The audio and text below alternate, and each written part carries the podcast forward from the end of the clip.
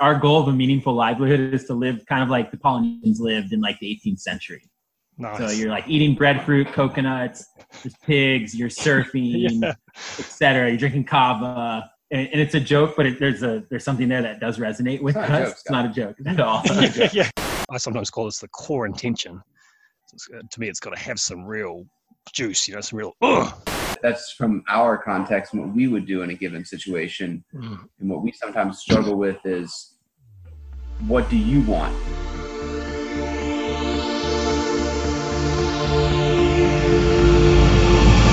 Well, hello everybody. Most of you probably know the drill by now. You know that I'm Dan Palmer. You know this is the Making Permaculture Stronger podcast. Welcoming you back this time to episode 49, where we are going to continue with the theme of holistic management and the application of what I call holistic decision making after that incredible conversation with none other than Allan Savory, founder of Holistic Management, in uh, episode uh, 48 it was really great to get a lot of engagement and interest in that, and it was it was wonderful how much Allan was, how excited he was, and how much he appreciated the whole opportunity, as did I.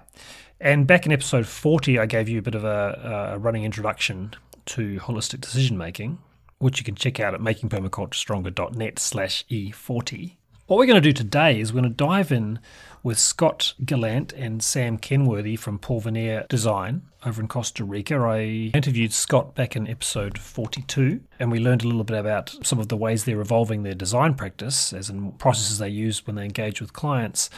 What we're going to do today with both of them is focus in on their initial take on a holistic context for their permaculture design business. So, what an exciting opportunity! I mean, I love this kind of work. I'm really happy to to support them and to share my reflections with them and to invite and support their own process of reflecting and evolving their context. I sense that it must be a great opportunity for some of you listeners out there, some of whom are probably articulating contexts for your design businesses or for other things.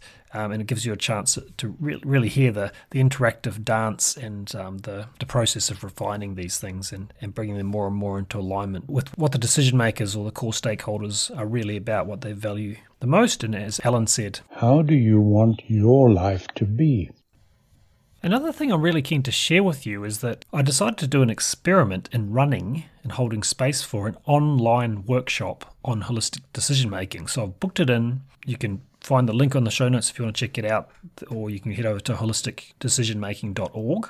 And um, I'm doing this experiment, which will be a, a series of six one and a half hour sessions live on Zoom and a bunch of pre recorded videos and work sheet and online forum. But I'm very excited at this time to be supporting others to articulate a context, to dive into what matters most to them, and to resource them to do their own work of starting to make decisions holistically toward that context. Where, as you might expect, I'm pulling in a lot of the stuff I'm learning from Carol Sanford about thinking and seeing systemically as we navigate uncertainty and complexity. So, exciting times.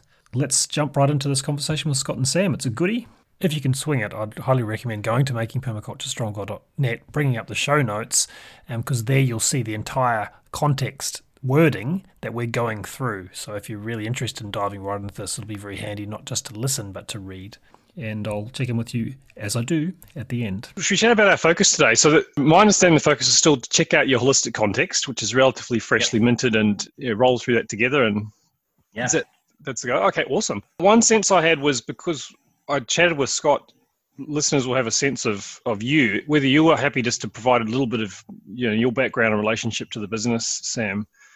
Um, you know, but so so we just sort of honor bringing you into the conversation. Then we move our focus to the yeah, absolutely. Feel free okay. to pepper me with whatever questions, and I'm happy to happy to share. Okay, well, why don't we start that way? So, you know, just be good to hear a little bit about your backstory and how you ended up in Costa Rica, and then how you ended up partnering with with Scott and Porvenir Design. I'm, I'm originally from North Carolina in the States. Been in Costa Rica about six years now. Prior to that, I lived in the Bahamas for about four. So right now, I'm at about 11 years of, of not in the States. Um, and all of my experience outside the States in terms of a professional level has been in the tropics. Uh, most of my work, my interest in permaculture started from a, uh, more of a system side. So energy systems, water systems, built infrastructure. Uh, from there, it kind of crept into food producing systems and then, and then design as a whole. And when I came to Costa Rica uh, in 2014, That was the first kind of permaculture gig that I, I really got that was strictly focused on that. And I was I was working for a, an NGO, an education organization. They're building a new campus, and I was uh, I was doing the design and, installation of their permaculture and water systems here in Costa Rica. And at some point during those those first few years in Costa Rica, uh, I met Scott through a mutual mentor of ours, and um, we kind of hit it off. And then we taught, we started to teach a little bit together, and we kind of suggested, along with a couple other friends, the idea of potentially working together in the future. You know, Scott had kind of dipped his toe into the water a bit with some design work coming out of Rancho Mastatal, um, whereas I'd been mostly working for this singular organization. And then uh, I guess it was 2017. 17. Yeah, when I when I split ways with an organization called Sirenas, uh, where I'd been working for about three years uh, that he and I decided to go for it. And um, we were fortunate enough to be in the position where you know I had a little bit of savings and he had a bit of savings, and we figured if we get zero clients and things go terribly, uh, you know I could support myself for a few years. We kind of float the business in that way.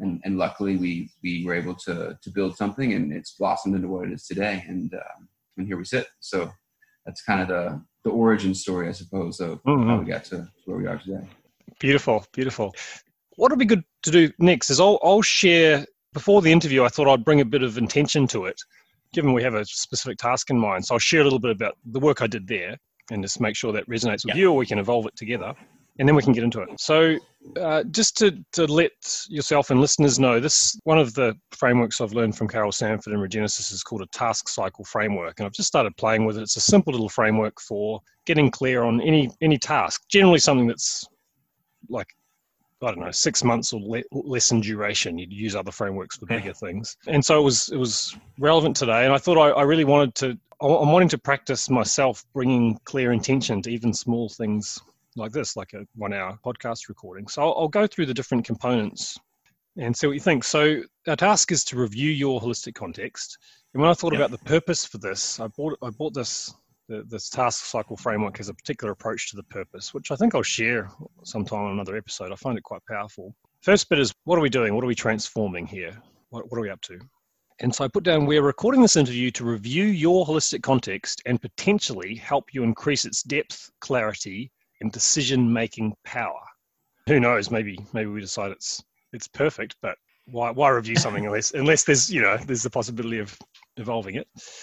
And so that was the first bit. We're doing that. And then I had, in a way that supports Porvenir Design's vitality, viability, and capacity to evolve. So, how, how, how are we going about this?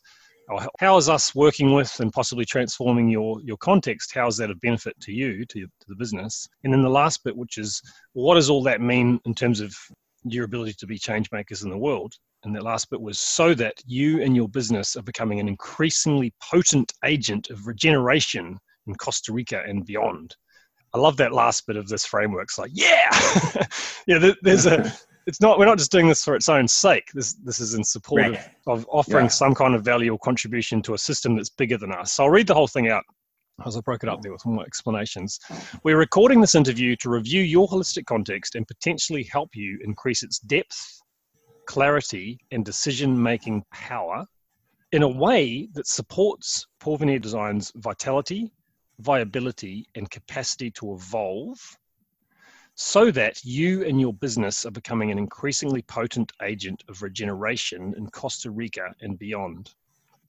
How does that land for you two in terms of a draft kind of purpose? Yeah, yeah, I like it. I think it's spot on. I, I really like the idea of the, the phrase capacity to evolve. You know, we're constantly just like reflecting on our business and what we want out of it, and we we come back to this holistic context that we created like pretty regularly mm-hmm.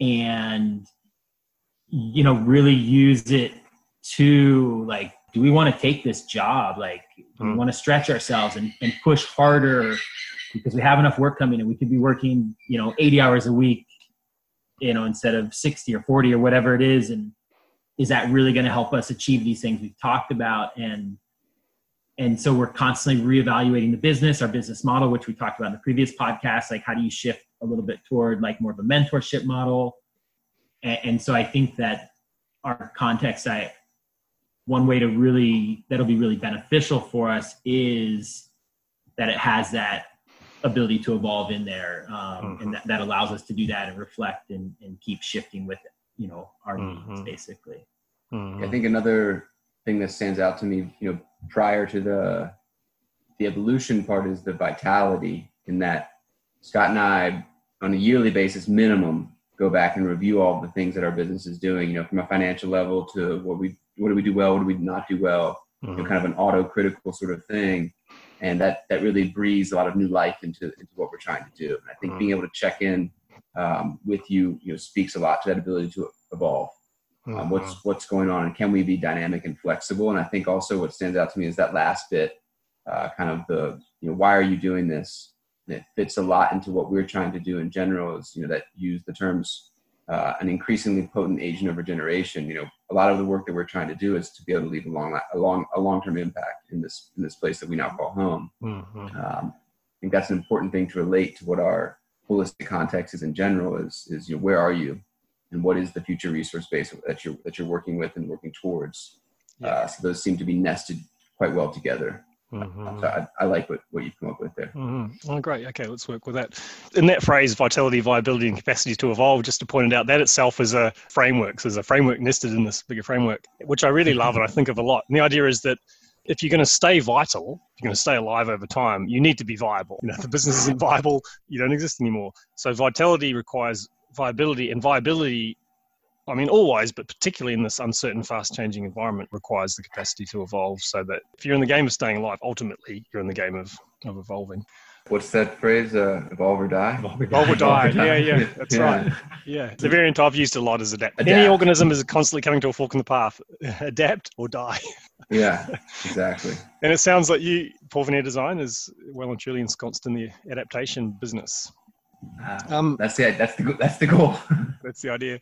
I also yeah. thought briefly using this task cycle framework about the products. Okay, that's the purpose. This is the task as a context review. I've had a draft purpose that's sitting okay with you, so we're going to use that to orient ourselves. And then what's the product? And I thought, well, what, what do we want to get out of this? And I put down a tight, focused podcast episode that adds value to Porvenir Design and to the listeners of the show in terms of resourcing um, listeners to do this kinds of work for themselves if they're interested. How's that sound? Yeah, accurate. Yeah. Clear. Um, and then the, the last bit was just a, I had a few reflections on given that purpose and that product, what kind of process is going to get us there?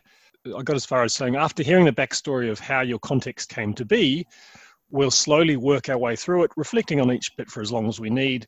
And then I, I realized I had a personal aim here, which was from a process perspective, which is to evoke reflection and share experience more than provide answers because I was conscious of I've had a fair bit of experience with holistic context, and it's very easy for me to say, "Oh, this is what I do." What do and I want to mm. catch myself and help you help me catch myself and invite you to reflect and even give listeners a chance to to discover what they make of something we're exploring before we, we dive into it further. Okay. Good. Yeah. Why don't you start? We've heard both of your stories of origin and the business's story of origin. It'd be good to hear about the story of origin of your holistic context. You know, how you found out about it, what motivated you to do it, and what, what the process has been in a nutshell to get get it to where it is now before we dive in and take a look at it. Yeah. Well, we we both had studied holistic management uh, in various capacities before the business. So you know, we taught small sections of it in like a classic permaculture design course setting, and, and we're familiar with it. And when we formed the business, we always knew it was something we wanted to incorporate, but it took us, I would say, two yeah, two years before we really either found the time or maybe it started becoming necessary or we just knew the business well enough to yeah. actually start forming it, which is kind of interesting to reflect on. Yeah, I yeah. think that seems pretty accurate. You know, like Scott said, we we both had, had been aware of what holistic content or holistic management was uh, you know, as a decision making framework as opposed to anything else. Mm-hmm. Um, we were, I think, both are and were like pretty convinced with the the process and the idea of like just having this quality of life. Like that's what you're striving for. Like all these things we want to do. Like we never wanted to create this business so that we're just working and working and working. Like there has to be something that we're working toward and achieving that and and if we don't state that like how can we ever end up there? And so hmm. we we always knew that that was the case. Like we always started the business with some specific like quality of life pieces in mind. It was like and it, and it was a lot of it was to support our, our livelihood in, in so many ways. Like we're trying to develop this livelihood as young as young practitioners here in, in costa rica. And and so like how how does this business that we're forming allow us to to work toward that? And that's like I said, it took us a few years to like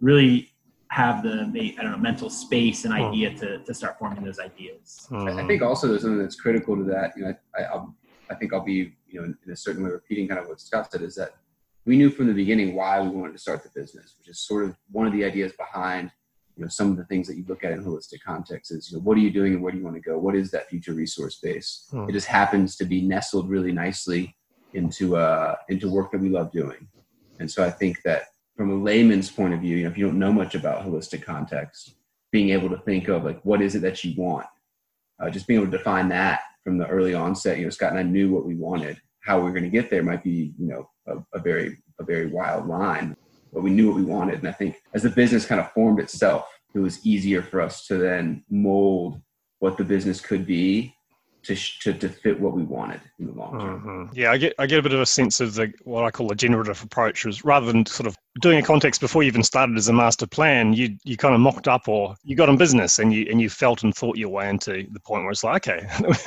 I think we've got enough to, to pull this together now. Yeah. Yeah. Okay, so you, you've got this thing together. We're going to have a look at it. It's a bunch of words organized in a certain way. And you a bit earlier, Scott, you were talking about how you're already using it. You haven't you haven't created it and then put it in a drawer and it's gathering dust, or put it on the blog and it's gathering eyeballs aside from your own. You're actually using the thing and paying attention to it. Maybe just recap that a little bit. How you're using it now. So how how you got to it, how you're using it now, and then we'll dive into it. Yeah, so I, I, was just reviewing it right before this call, and we're starting to dip into a couple projects that are more commercial leaning, um, kind of like a commercial mall type of setting, for example.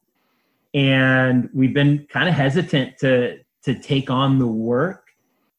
And so when we're when we're really sitting back, like, man, do we want to take on this project, uh, or is it is this doesn't maybe it doesn't align with our values um, actually pulling up this sheet this uh, you know this page on our blog and looking at it and just reflecting on it with those words in front of us that helps us a lot um, uh-huh. and just kind of like concentrates us in and it kind of cuts out all the fat and cool we could make a lot of money or whatever and at a certain point i think that's an example that has come up recently as we have we as we've been debating taking on um, some projects that are a little bit outside of that quality of life that we're striving for. Mm-hmm. Yeah, great. Yeah, so th- this is good. I think to give listeners that flavour too. That really the the cusp of this, the, the point of it all, is to articulate some, take the time to articulate some stuff in terms of your core values and what really matters to you. And you've used this phrase, what what quality of life means for you both, and then moving forward to to use that as a as a decision making um, aid or guide uh, and, and, and this idea of testing decisions against your context or fil- using your context to filter decisions, which which is already alive and well. So that's great. You've done some training holistic management. You're actually running a business. You've gotten to the point where you've articulated the context and you're using it. All right, let's dive and have a look. So I'm going to open it up and we'll, we'll roll through it. So one, one decision is why don't you just fairly quickly take us through the, the whole under management? So the, the idea being that initially, this actually resonates with, with Carol Sanford's first principle of regeneration, which is what's the whole here, the W-H-O-L-E, what are, you, what are we working with? And Allan Savory says the same thing. What's yeah. the whole you're wanting to make decisions about? And this is more, to me, it's more of a, when I've used it, it's, it's something that gets more focused when we're just getting started and then we focus more day to day on the other components. But do you just want to summarize that briefly and then we'll dive into the holistic context proper? So what, what were we looking at, Dan, with our whole under management is it's it's the human the human part, you know, so that includes includes me, includes Scott. We've recently brought on a new team member. His name is Ugo Soto, and, and as well as any other future team members that we may have. Uh, includes our includes our resource base, um, which is going to be you know can be finances, uh, can be natural resources, anything that's going to influence influence our decision making. Mm-hmm. Um, and there's there's a physical part, right? So that's going to be where we live. You know, things that you know, goods that we might have. You know, whether it's Scott's truck or tools. Uh, tools. Yeah, just uh, I, I, I, I chuckled there. I saw it said Scott's truck, Sam's motorcycle. Love it. we don't have many things. Yeah, so. we, we have a pretty minimalist approach to most things. Yeah, uh-huh. but um, that that'll we talk about this a lot. That'll our whole under management will change. We're both looking to kind of move into our own homestead sometime in the near future. And so mm-hmm. we're uh, there'll be a splurge. There'll be a serious splurge at that point. but uh, there's the physical side, and there's the human side. There's, as, as, as I mentioned before, there's there's us. There's any students. There's people that advise us. There's our you know our accountant and our bankers and our lawyers. You know, folks that live close to us or around us, around our around our around our clients. And then there's financial capital. Like, what is the business worth? Uh, what do we have in the bank? Um, what might be coming down the pipeline as well. Yeah. Uh, so that's that's most of our. I think that covers most of our. Yeah. Our and so these are all the all the people that affect our decision making that might have veto power. They're all the tools that we have at our disposal to, to make those decisions. And there's a few other things I think in there that um, aren't immediately obvious, like you said, veto power. There, there could be something within the resource base that has veto power in and of itself. You know, like can you get to a certain place or not? I mean, those are those are all a little bit more nuanced, but those are uh, those are parts of the whole. Yeah, yeah, yeah, yeah. Yeah, great. Yeah. So who, who are the decision makers and what are the different aspects of the, the resources you currently have access to and that you have access to moving forward? In, in my experience, it's often been a, um, an empowering uh, part of the process. You know, whenever I stop to think about the resources I have access to, which, which as yeah. Allan Savory talks about, it, might include resources you never actually access, but you know, in theory, you could get a loan from a bank, or you could hit up your father-in-law for 20 grand or what you know to get to, to get through the next year whatever it is they just looked at each other with a knowing gave us some ideas knowing glance you know it, as as well as all the other aspects and so much more than physical and financial the, the, the living capital and the relationship capital the the what's it called social capital the relationships of trust mm-hmm. that you can mm-hmm. draw and you're like holy crap what could we not do with all this support the universe is right right there ready to back our butts Great. So you took some time to kind of do that audit, and now and now we move into the holistic context proper, which are the different a bunch of different layers where the aim is to um, articulate what what you most deeply want to be true of this and and where it's heading. Starting with what Savory called the statement of purpose, which is the specific purpose for which the entity was formed. And this, to me, this is um, uh, it's like a, it's the centerpiece. You know, it's the thing everything else then hovers around or or sinks in with. So let's take a little bit of time with this. Oh, what I'll invite listeners to do actually is, as maybe we'll have each of you read it out. So read it out twice. As you hear Scott or Sam read it out, just sort of get a try and get a sense in your body of how it lands in terms of you know, how, how much power it contains or how, how much it resonates with you in terms of what you've already picked up of, about their energies and their aspirations and what they're up to. Because we want this, it's like the DNA of the project. I, I sometimes call this the core intention. So uh, to me, it's got to have some real juice, you know, some real, ugh. Okay, let us have it. No pressure. All right. Porvenir Design exists to help clients achieve their goals within the context of tropical land planning and management and to provide meaningful livelihoods for its employees.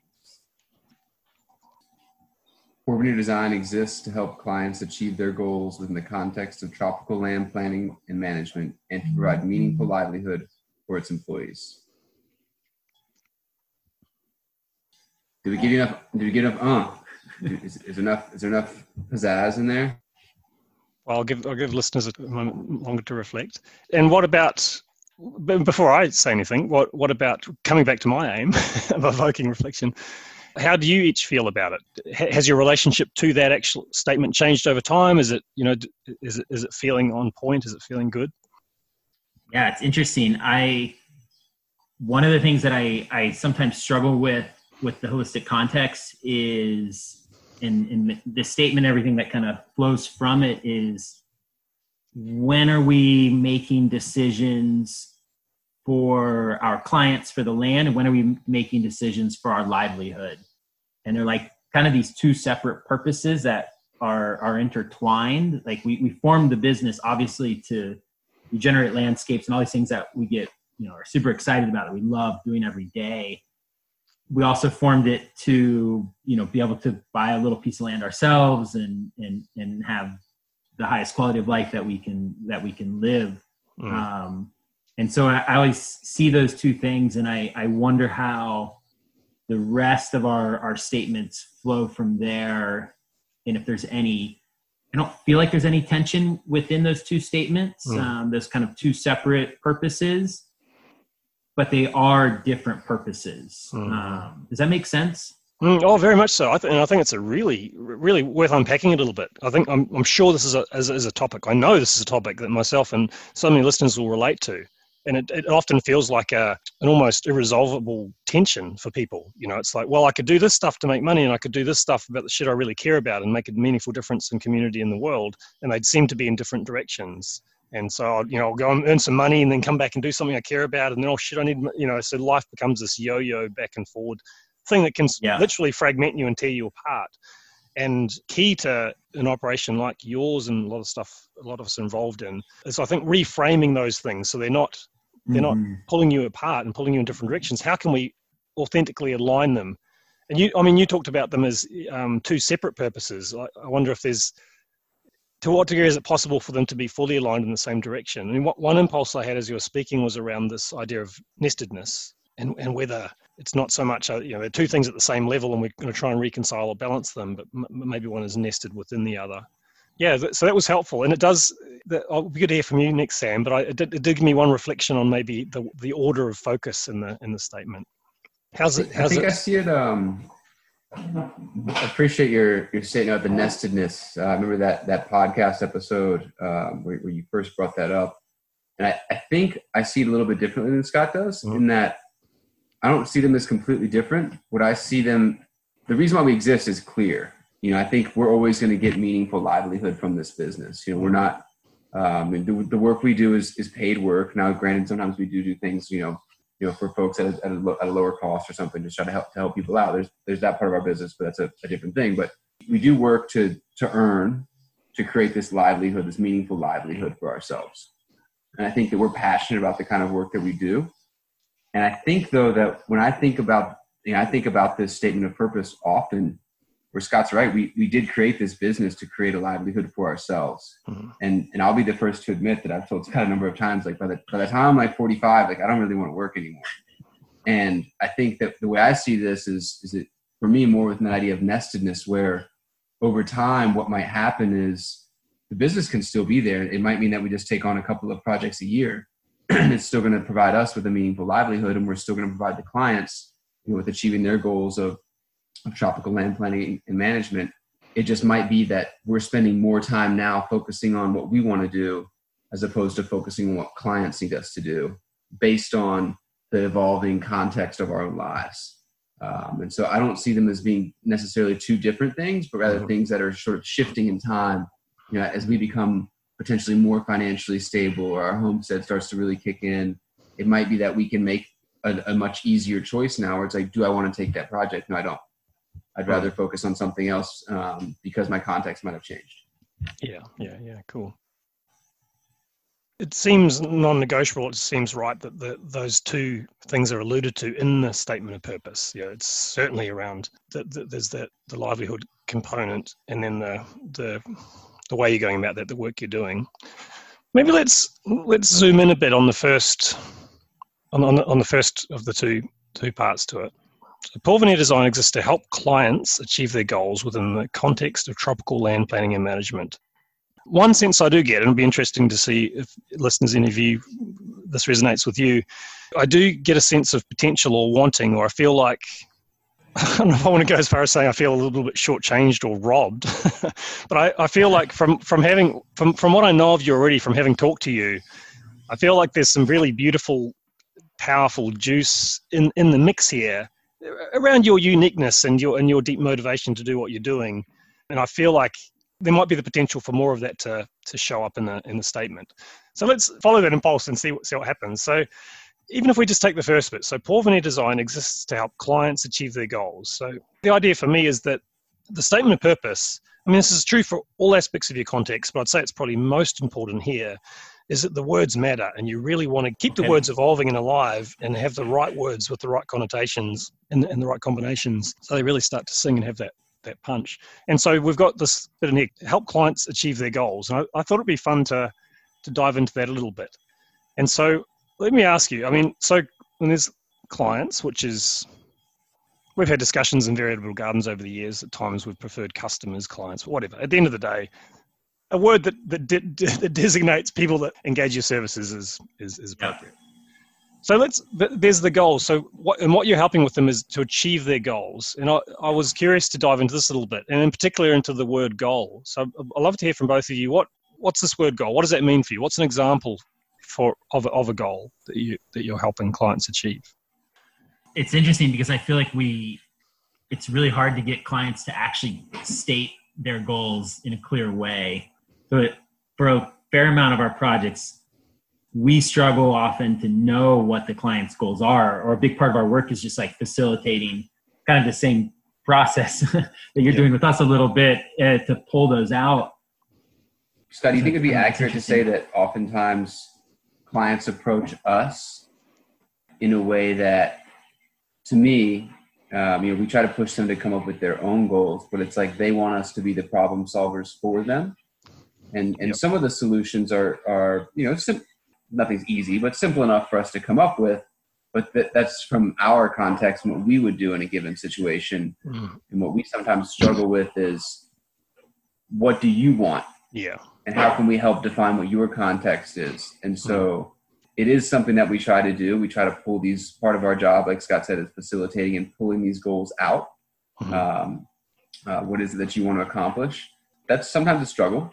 Mm-hmm. Um, it, it, can be tough, and it's uh, it's something that we in the past I think have had to kind of massage a little bit and put some of our own experience because that's oftentimes the expectation of the client is they're relying on our experience to help them decide what they can do. Mm. Um, you know, we've had clients approach us before and say, you know, like, what what can I do here? like, well, you know, you can you can do a lot of things. um, yeah, yeah, that's right. Yeah, I have. What you want to do here is the is the question and and so I think that achieving their goals really has to do with client willingness to get to get involved is is really what what we're trying to get pull out of that. And I think the simplest way that we thought to say it was to say achieve their goals. Yeah. There there may be a, a, better way to say that.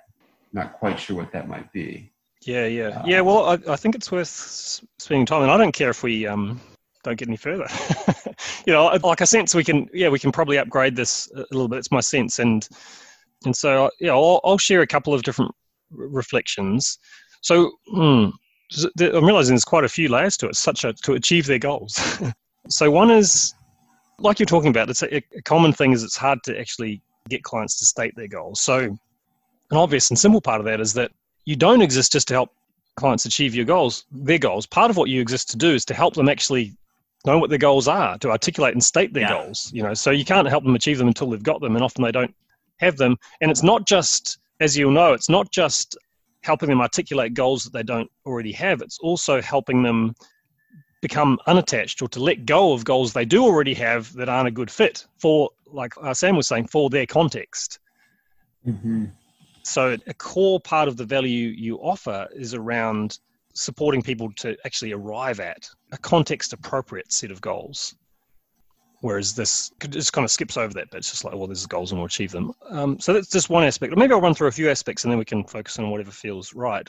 Another one is, Sam, you, you were talking about part of the job of, of the word goals in this context is, is to what it brings up for you is around the work of basically what you said is people often invite you to come in and impose your goals. You know, what would you do? What could we do? Do what you think we should do, that kind of thing.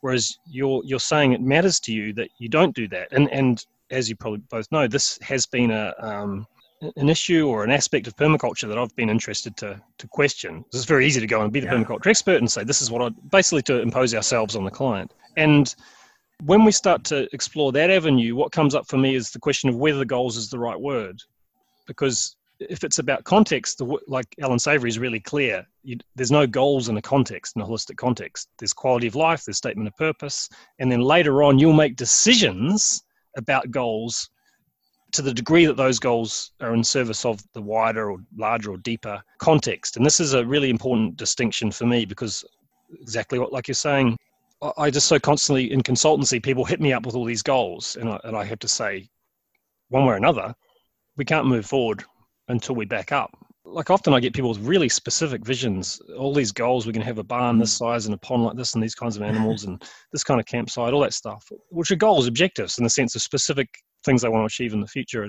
And at some point, they can say, "We've done that tick," and to get across that in, in a way that doesn't destroy the the idea and, and take the energy away, but points out that what you'll end up doing, it's not going to be that picture. It's going to be different from that. And it's going to be better than that because it's going to be better adapted to your context. So, yeah, the, the phrase as, as, a, as we're talking, you know, achieve your goals, it, it's like, it reminds me more of like running a race and you've like accomplished the marathon or something. It's mm-hmm. like now it's this finished thing, but none of landscape management is ever finished. So there's this ongoing piece. And I, I feel like the idea of achieve your goal implies like some some finite end. Uh-huh.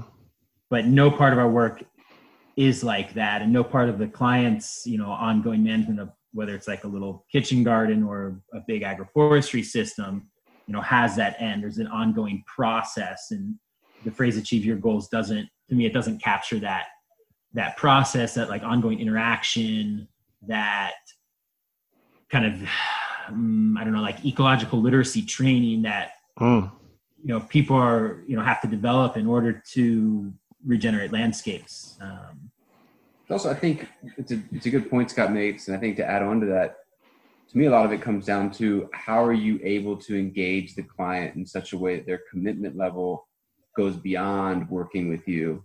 Hmm. It goes into then taking the guidance that you've been hmm. able to give them and can potentially give them over a longer period of time, but hmm. taking those lessons they've learned, the feedback from the local ecology, and applying that you know for essentially the, the hopefully the entire span of their life potentially mm-hmm. their children's or grandchildren's life mm. as well yeah, um, i think that seems to me to be more accurate in terms of you know, that that that comparison you made to a race makes makes a lot of sense scott where it's like there's not actually a real finish line here it's more mm. just a road mm-hmm. it's not a race it's just you're on this path and you, you can kind of determine where it goes um, but but your your responsibility to that landscape is to do X, Y, or Z based on your context. Mm-hmm. Yeah, beautiful. Yeah, I'm, I'm, i feel excitement to hear you saying this stuff, and yeah, I, I, I feel confident that, that that can be shifted up or fle- fleshed out a little bit. And some of these flavors around the cultivating ecological literacy. I mean, some of the f- words and stuff that the flavors were coming up around, stu- like stewarding the journey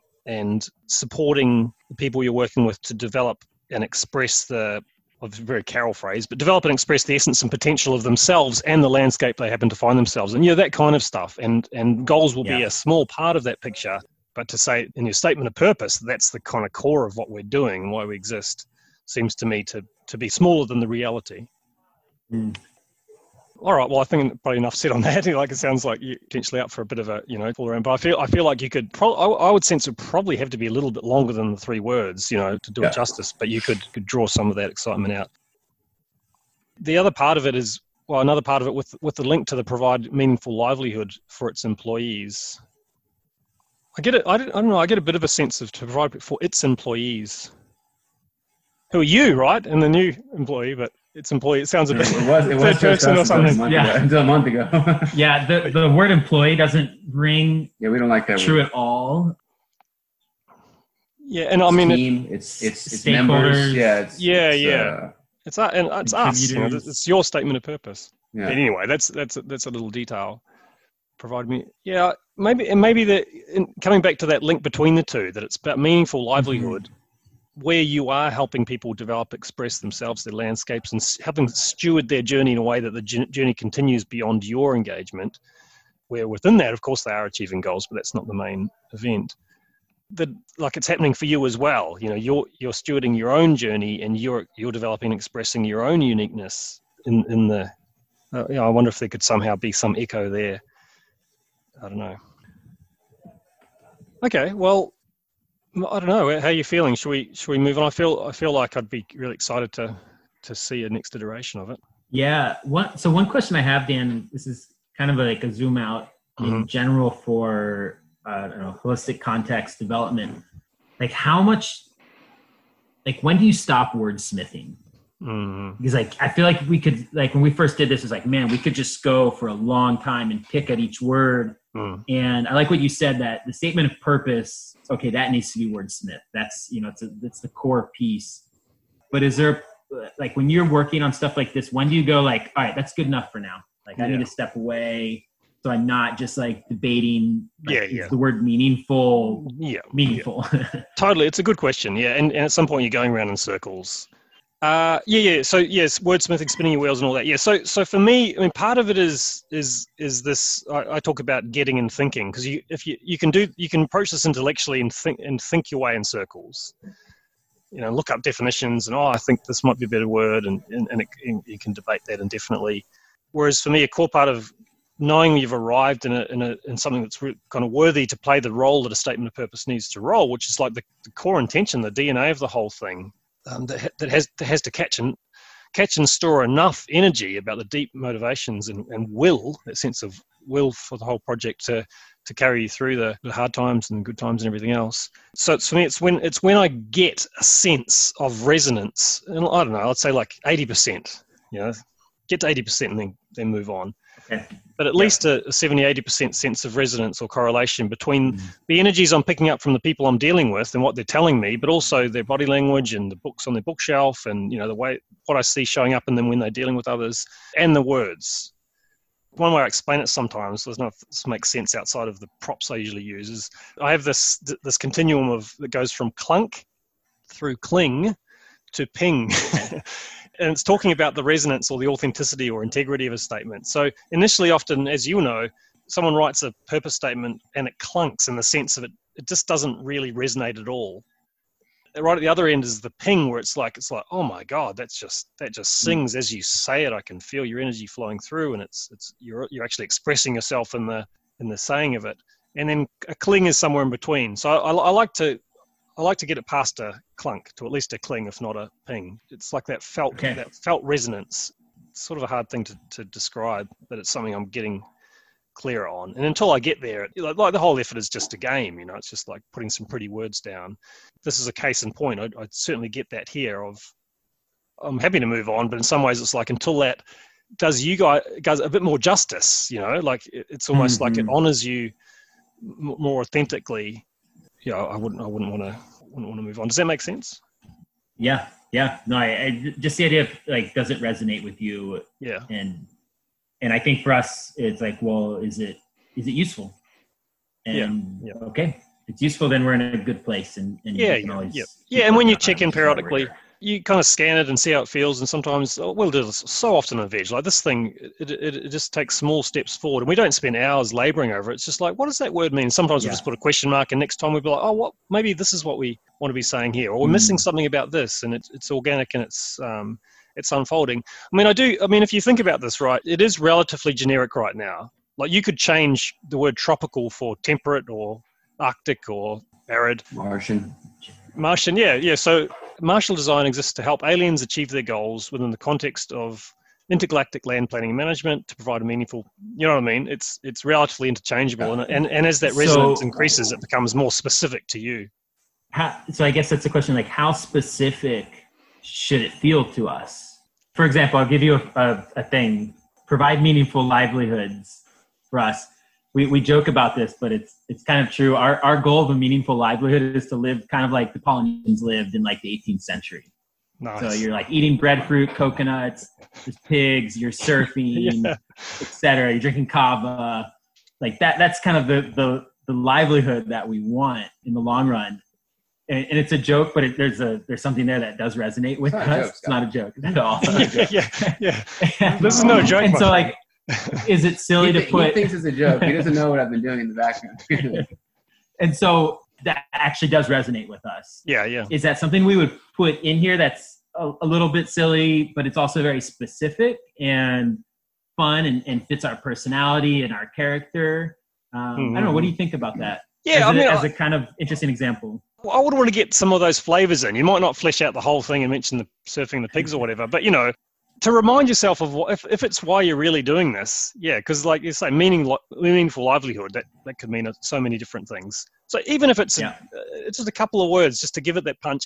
I think i think a nice thing that um, we're doing right now you know scott and i created this document and this document is very active for us. And we look at it relatively frequently. We reference it you know, with each other all the time. Uh-huh. um, and it's, it's not in the blog but actually on the document that we keep we actually have a digital a digital copy of it on, on Google. Yep. It says within that document that it's meant to be living.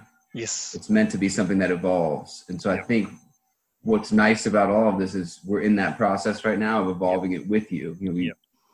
we wanted to find someone that could help us with this. We knew we weren't experts at it. Um, and so all these different little things that we can do to tweak it. This is this was what we had in mind from the beginning. It's like we know we want to do this. Let's make a stab, mm-hmm. see how it goes, yep. and with that first attempt, now we can start to mold it. And I think that's kind of the glory of the of the holistic context is as your context shifts, you think you can then go back and adjust the yep. Yep. adjust the tool. Exactly. Yeah. Yeah. It's beautiful. And I didn't think of it till just now, Scott, but often I'll respond to that question. People say, like, God damn it, how long do we have to freaking spend on our statement of purpose already? We want to get on and make some decisions. I'll say, spend as much time as you want to spend and then get in the game, start yeah. using it to make decisions. And that, and that will give you information because you'll make decisions towards it. And let's say you did an amazing job and you were, yeah. you were doing exactly this. You were helping clients achieve their goals within the context of it and da da da.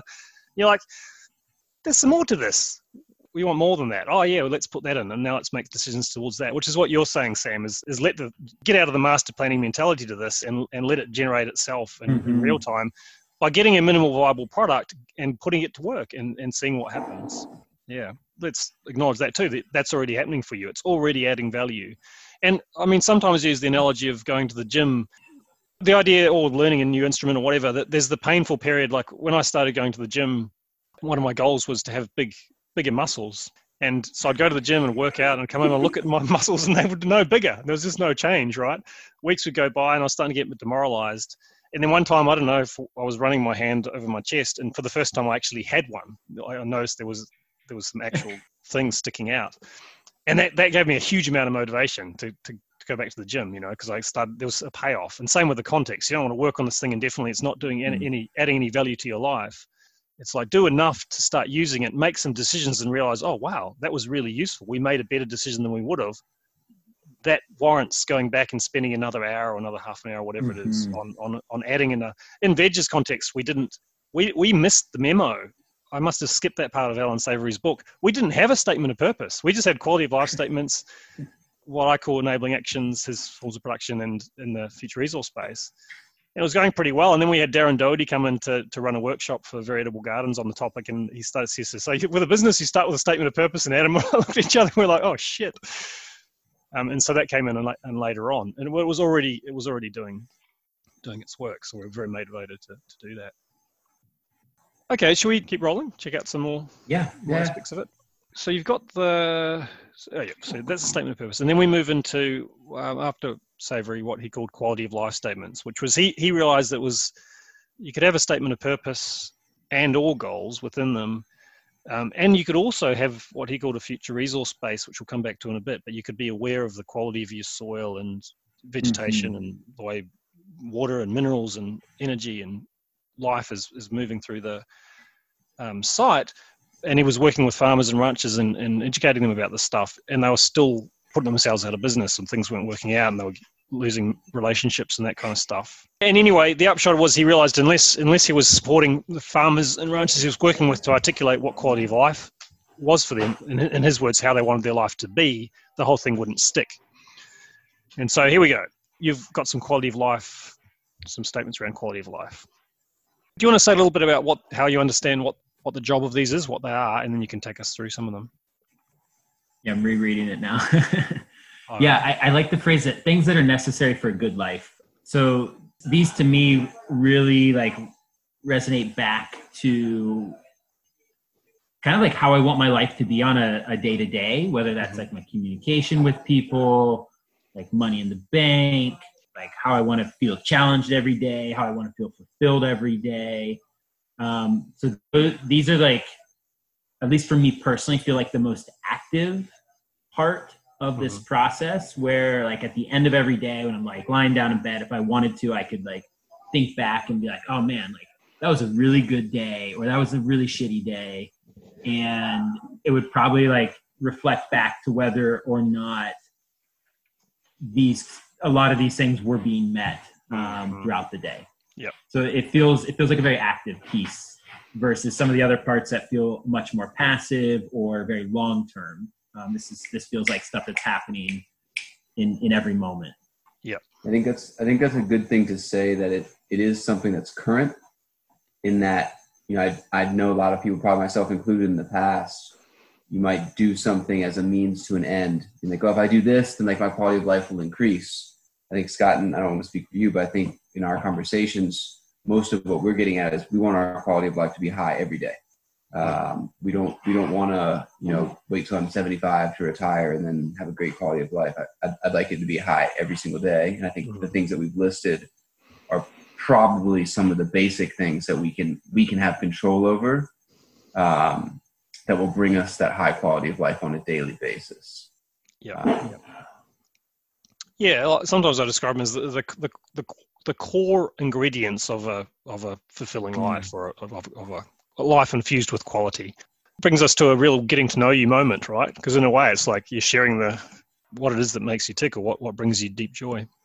All right. Yeah. Do you want to read it, read through in sections, or so you got? I just so listeners know there's a. I mean, we'll have we'll have a link to the blog post so you can go and read this. But there's a section on economic well-being, on relationships, on challenge and growth, on purpose and contribution. Yeah, those four categories. So, so we take them one at a time. Yeah, economic well-being. Uh, we are financially secure with a cash flow that is consistent and allows us to prioritize long-term planning and quality of life decisions. We have comfortable places to live that allow for gardening and food practice. And for relationships, we have relationships among our decision makers and with our resource base, which are transparent, mutually beneficial, clear, and openly communicated, balanced with regard to power dynamics, empathetic, compassionate, empowering, professional, safe, non toxic, fun, and diverse. Then, under challenge and growth, um, we continue learning and gain confidence in how to run and grow our business. We grow on a personal level as communicators and facilitators. We accept work which encourages us to keep learning, features diverse projects, ecosystems, and content, has clear objectives and outcomes, brings clear and obvious value to our clients, and aligns with our values. Mm-hmm. And then purpose and contribution. What do we want to be? We're effective in helping clients meet their goals. We specialize in tropical agroforestry, permaculture design and education, and project and client facilitation. We are a design firm with an excellent reputation for professionalism. We work within our tropical, climatic, and cultural experience as a place based organization focused on Costa Rica and then in purpose as well, what do we ultimately want to accomplish? We create regenerative, productive systems that inspire people to spend time in nature every day and actively participate in their landscape. We earn enough money to achieve our individual quality of life goals. We have time for professional development and personal free time. We grow the business in a way that others, community, future teammates, etc., can benefit from the structures we create. We contribute to the efforts of regenerative tropical agriculture and its impacts on social, financial, and ecological systems. We are an active and positive presence in the permaculture community in Costa Rica and beyond. Bunch there. yeah, yeah, yeah, yeah. Yeah, well, let's do it. Let's do a second pass, and that's always a, a dynamic tension with I find with quality of life statements is, and same with statement of purpose. I mean, the the number of quality of life statements and the number of words in each statement, it's like you want to be as as low as possible, but no lower. You know, it's like I often mm-hmm. say to people I'm working with, the the more quality of life statements or sentences or words you can remove, that increases the potency of what remains. But you don't want to remove anything that matters. yeah. So it's like you're constantly looking to what you can prune or, or condense without losing the gist. All right. So economic well-being. So you've got the the four categories, and um, we're financially secure with a cash flow that is consistent and allows us to prioritize long-term planning and quality of life decisions. Maybe, and just reflecting on the process here, I mean, because I I could share my reflections. Maybe I'll see if you have any first. So, do you, do you have anything to say about that? Well, I, I'm remembering when we first made this, we put a number in there. Okay. And so it's like we want to earn so much, and and we consulted with um, Joel Benson of the Adaptive Policy Institute. He helped us out a bunch. Yep. And he recommended not to put specific numbers in, which I, I believe Savory does as well. And so we, we kind of shifted away from that and and and this is what what emerged. Yep, yep, yep. Great. I think a lot of a lot of the thinking that went into this is that Scott and I have kind of imposed, well, I wouldn't say imposed, we've put our own personal goals in there mm. where with the statement, for instance, like cash flow that is consistent, we were thinking of having no surprises. You know, yep. we, we've changed our business model in the last couple of years to, to reflect that. And then the idea of allowing us to prioritize long term planning and quality of life decisions is that if we know we have a certain amount of income mm. that we can bank on, it's consistent and reliable. And we can then say, okay, great, like I feel good about, you know, I'm going to go buy X, Y, or Z thing because yeah. I know that that that we're good for it, and that can help me get to my quality of life goals quicker. Yep, yep. That was good to hear the the advice to get rid of the number. Savory talks about it. The, the idea being that you don't want to let anything that's actually a decision that you might ch- change sneak into your context. This is about the thing, the start, the, the core, deeper stuff that you're making decisions toward I remember I had someone on a, on a class, a holistic decision making class once, and there was something like, I will, I will not drink more than four cups of coffee a day or something like that. Is it quality of life statement? it's like, firstly, it's negatively worded, and secondly, you might change your yeah. mind. You might make it five or four, or, or someone had, I, w- I walk my dog every day, and that was a, it was a difficult conversation. because I was saying, well, life changes. You know, who knows? You don't know. Maybe you'll decide that you don't like dogs in ten years, and you'll get a cat or or whatever, or you'll lose your well, legs. or, what's interesting is that even though that number is not in there, we uh-huh. still do mentally reference it. Yeah. Uh-huh. And we still, for better or worse, we use it as a benchmark uh-huh. when we look at like our, our, our, profit and loss for the year and our, our revenue. And it's like, oh, cool. We're like, we're getting to that number. And I think it's okay. uh-huh. But like you said, that, that, like, that number was a bit plucked from air and so it's interesting like as soon as we put that number in there we're it's still like it still floats in our world and, mm. and is affecting our kind of our monitoring and our feedback on like if we're being successful or not and yep. and we don't really know if that's the right number yeah yeah that makes yeah, sense it's, like if, yeah, or if there if there even needs to like be a number like it's skewed everything just because we put it in there like yeah, we yeah, did a little mental exercise together and we're like oh this is a good number and uh, it's since even since we've taken out, it's, it's skewed now towards that number. Yeah. Uh, and it, it's it's relatively arbitrary.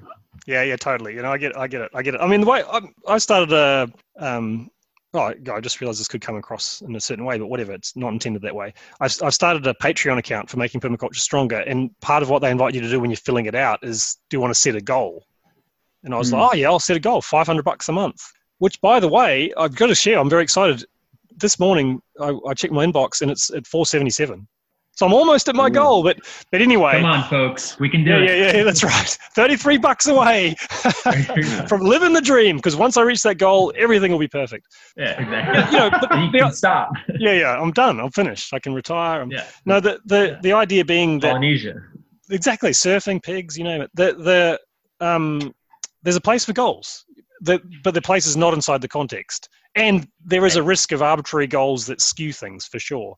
But you know, you, you can still have a number. And I mean, it's, I think it's good to keep it flexible and say, well, you know, we've got our context. And one thing Very Edible Gardens does, it has the context, and then we have like a six weekly focus, which gets more to the stage of goals, and sometimes a long one. What we, what, what are we going to be true of the next year? I have my own personal context, and and like a thing I do and find really useful is what are my goals um, in service of that context for the next 12 months. And that might have some some ballparks without getting attached to particular particular figures. And I mean, it, and it's always good too to to come back to the point of this, which is it's not about the number; it's about what you think that number might help you achieve in terms of your quality of life. Exactly. yeah. It's the, it's what what's the means here, what's the end? Because if that number becomes the end, that that skewing can become detrimental. Anyway, the gist is there. One one suge- oh, any other suggestions before I make a suggestion? Oh, go, go ahead. I'm suggesting, I'm making decisions. So, one thing I would sit with in terms of my experience with these and, and making them tighter is is we are financially secure, as the statement. We're financially secure.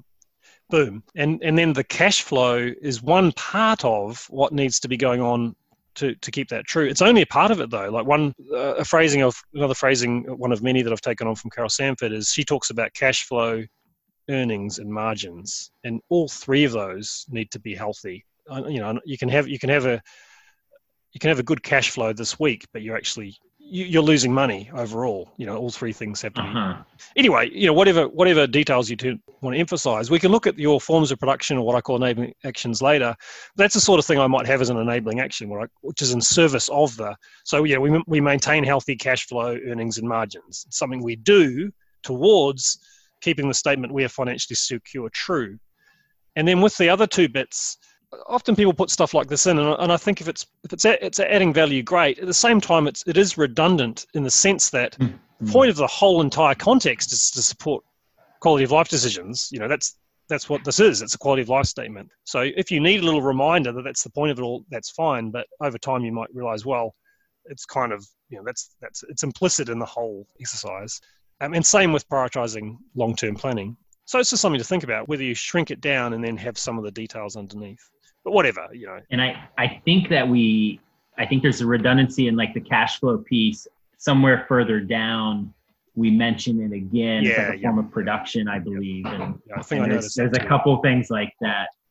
So in this case, like, you know, we are financially secure, period. Yeah.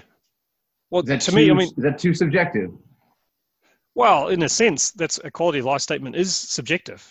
Sure. They're, they're all. Yeah. What What do you feel defines quality of life for you? When I feel financially secure, and that might mean something very different for me than you then that's part of quality of life for me. And we'll wrap it up there for this episode. We will continue. There's another solid hour of progressing through the rest of the context, which you can uh, look forward to checking out in a couple of weeks if this sort of thing floats your boat. You can go and check out Sam and Scott's site, which is porvenirdesign.com. Uh, I think I've said before, it's a beautiful site, very impressive, lots of amazing drone footage and um, great blog posts and whatnot. You can check out this project, Making Permaculture Stronger, at the website makingpermaculturestronger.net. I wanted to tell you a little, bit about some of the emergent vibes with the whole project. One thing I'm very excited about now is given that this project officially has a non trivial um, following in terms of a group of very generous, discerning, and might I say, good looking patrons who are very amazingly supporting the project through the Patreon page over at patreon.com slash making permaculture stronger. And I'm realizing a few things about this. The first one is that it's enabling me to put together resources and hold space for gatherings and whatnot that I wouldn't be able to otherwise. And I'm feeling really good about that and, and really enjoying the interactions with the with the patrons. Shout out here to Mark and Pierre, who both signed up in the last week. Thank you so much and welcome to our community. The other thing that these patrons are enabling is right now the there's a monthly amount that comes in through Patreon, and that is enabling me not only to cover the costs of podcast and website hosting, etc., but to hire someone. So I've got an incredible helper named Ronnie who um, has come on board. She's um, a follower of the podcast anyway, and really interested in, in living design and whatnot. And she is helping me dive into the content and the process for sharing the content and making it more accessible, more engaging, as I'm sure some of you will start to notice. And I'm really, really excited to have uh, such competent assistance with that and realizing that there's so much content that's been generated as part of this project. A lot of it's very dense, a lot of it's buried in the archives, you know, as in past blog posts and quite hard to find. So not only finding ways of uh, making previous stuff more accessible, but also formatting and, and presenting new content in, in a more engaging way. For, for a long time, the project was about me getting stuff off my chest and kind of working things out and experimenting and thinking and reading and writing and just sort of, kind of in a sense, just dumping it on the on this very basic blog and then um, into your ears with the podcast. Uh, and I'm I'm kind of coming back with fresh eyes, with some amazing help at the moment to to say, well, it's here. It's still very meaningful to me. Let's actually try and make it kind of beautiful or uh, a, a, lot more friendly and accessible. I have to tell you, on Monday uh, this week, it's Friday now. Um, as I record this a few days back, I recorded the second installment of my um, interviews with David Holmgren, and it was another lovely conversation. So within, I'd say, a month, I'm um, after probably mentioning them too many times, I will definitely be releasing those, and I can't wait. I know it's going to sort of propel the whole project in really interesting directions, I'm really hoping to engage a lot of conversation when we come back to this. Focus on what is permaculture's originating impulse, what is the seed from which the permaculture concept germinated, and um, what would it mean to to to go back to that and focus our attention on that, and to um, grow fresh tissue, as in fresh design process understandings from that place in a way that is super relevant to the chaos and uncertainty and complexity that we're um, confronting at the moment, supporting permaculture's uh, or the development of permaculture's potential and the expressions, the the expressions, the expression of its essence as as this incredibly relevant and powerful resource in these times. That's more than enough for one installment. You take care out there, and we'll catch you in episode 50. Woohoo! Episode 50. Bring your champagne or kombucha.